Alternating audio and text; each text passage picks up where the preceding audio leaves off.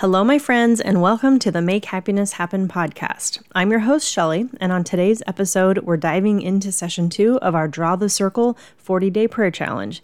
It's time to start dreaming big dreams and praying big prayers. Hi, I'm Shelly Covert, and I have a question for you. Are you tired of putting on a fake smile and pretending you're happy when you're really not? Are you ready to stop chasing happiness and create it instead? This world we live in makes us believe we need something newer or bigger or better to be happy. But guess what? That's not real happiness. I'm going to teach you what I've learned about creating real, authentic happiness. So if you're ready to stop faking it and be happy for real, you're in the right place. This is the Make Happiness Happen podcast.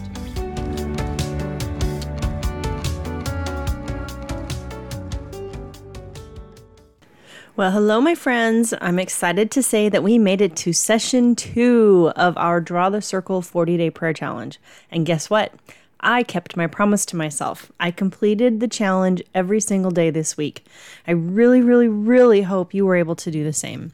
Now, I do want to give you a big shout out and a thank you to all of you because I'm pretty sure that without knowing you're listening to this podcast, I probably would have missed a couple of days. So, thank you very much for helping me just stay accountable to myself and achieve the goal that I set for myself with this challenge. So, this past week, um, it really was all about deciding what you're going to turn over to God in prayer. So that's what the challenge was for last week.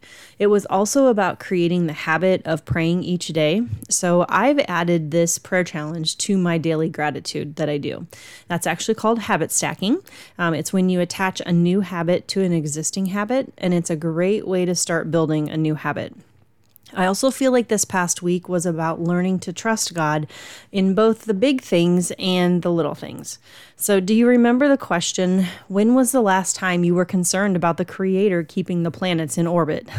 I loved that example because it made it really obvious to me that I do trust God completely for the big things, like keeping the earth spinning.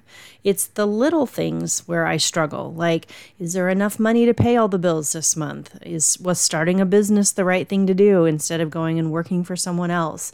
You know, those are the things that I struggle with to trust God. Um, those are the things where I feel like my faith is lacking.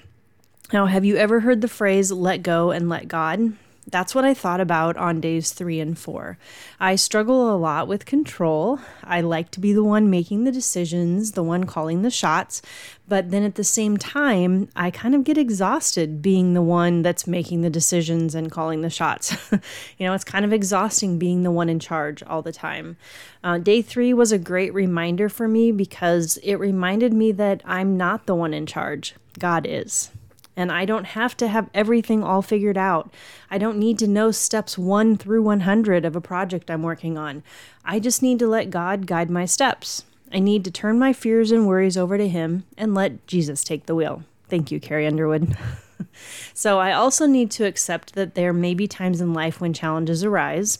So, my divorce is an example from my life.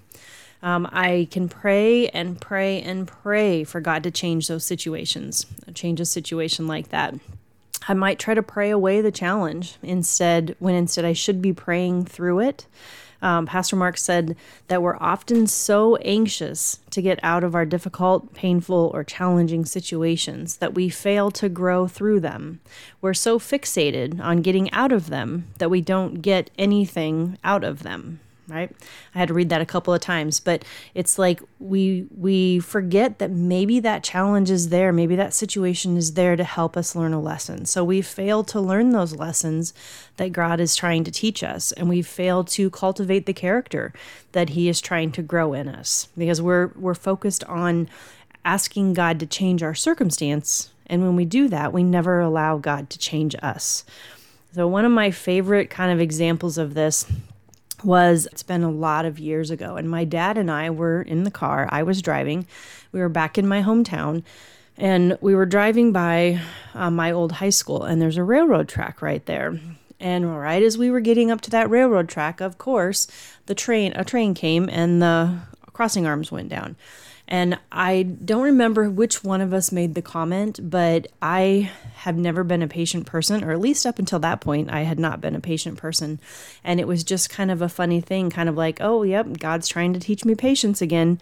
You know, and that I think is kind of how some of our circumstances are. I really do believe that if there is a lesson in life that we're supposed to be learning and we choose not to learn it, God's going to give us a lot of opportunities to learn that lesson. And so, if that's something maybe that you don't like those opportunities, then maybe we need to be kind of more aware of that lesson, be more willing to learn it so that we don't have to keep going through all those those situations.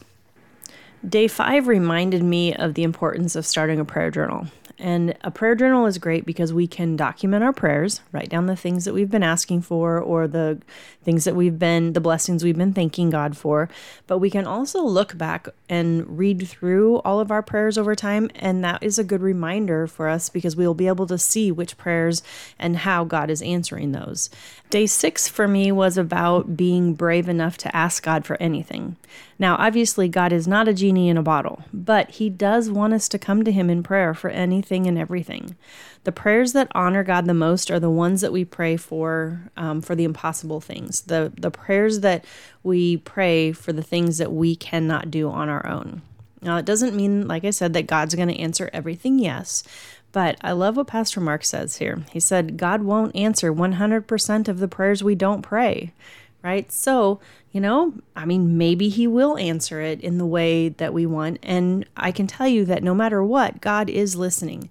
The answer might be a yes, it might be a no, it might be later, something like that. So just have the courage to pray for the impossible. And then, if God does answer with a yes, have the faith to take the steps and do the actions and give God the glory.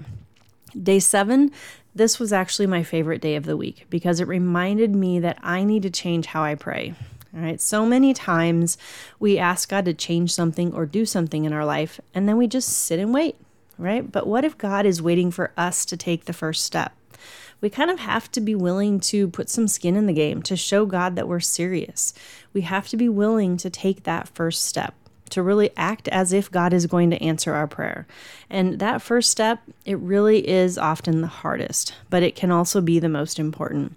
You know, this podcast for me was really one of these things that I was afraid to take the first step. It really was the hardest. And I am so glad that I took that step because I really am enjoying this podcast. And I hope you're enjoying it as much as I am.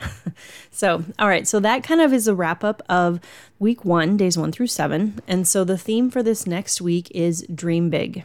Okay. So, I love the words dream big. It always gets me so excited because dreaming is so much fun. But then I also get a little scared because if I'm dreaming something really big, then I kind of get it, get scared about failing big also. You know, like if I don't dream big, then my failures aren't really all that big either. At least that's how it kind of feels for me. So Pastor Mark starts off this session in the study guide just reminding us that we need to make sure whatever we're circling in this prayer challenge needs to be bigger than we are. We need to dream big, okay? even though it's scary.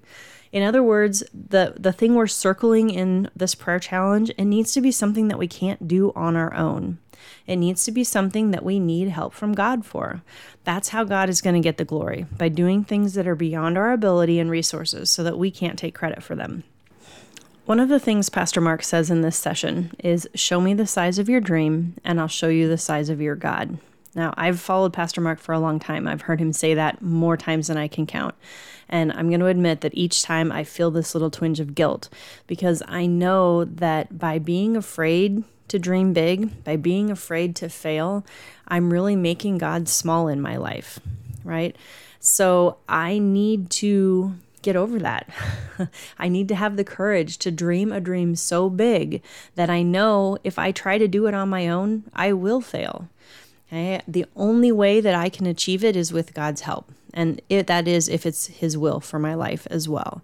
But I also need to look at my failures a little different too. And maybe instead of thinking of them as failures, think about them as lessons and what am I learning in this process? Because maybe it's not the achievement of the dream or reaching that dream that's important.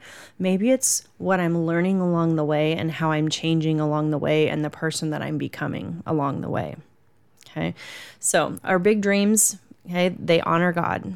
Their dreaming is a form of praying, and the more we pray, the more we dream, the bigger our dreams will become. That means that we're going to need to be praying even more because these God-sized dreams, they can be scary, right? Because they are beyond our ability and our resources. They do require us to be dependent on God.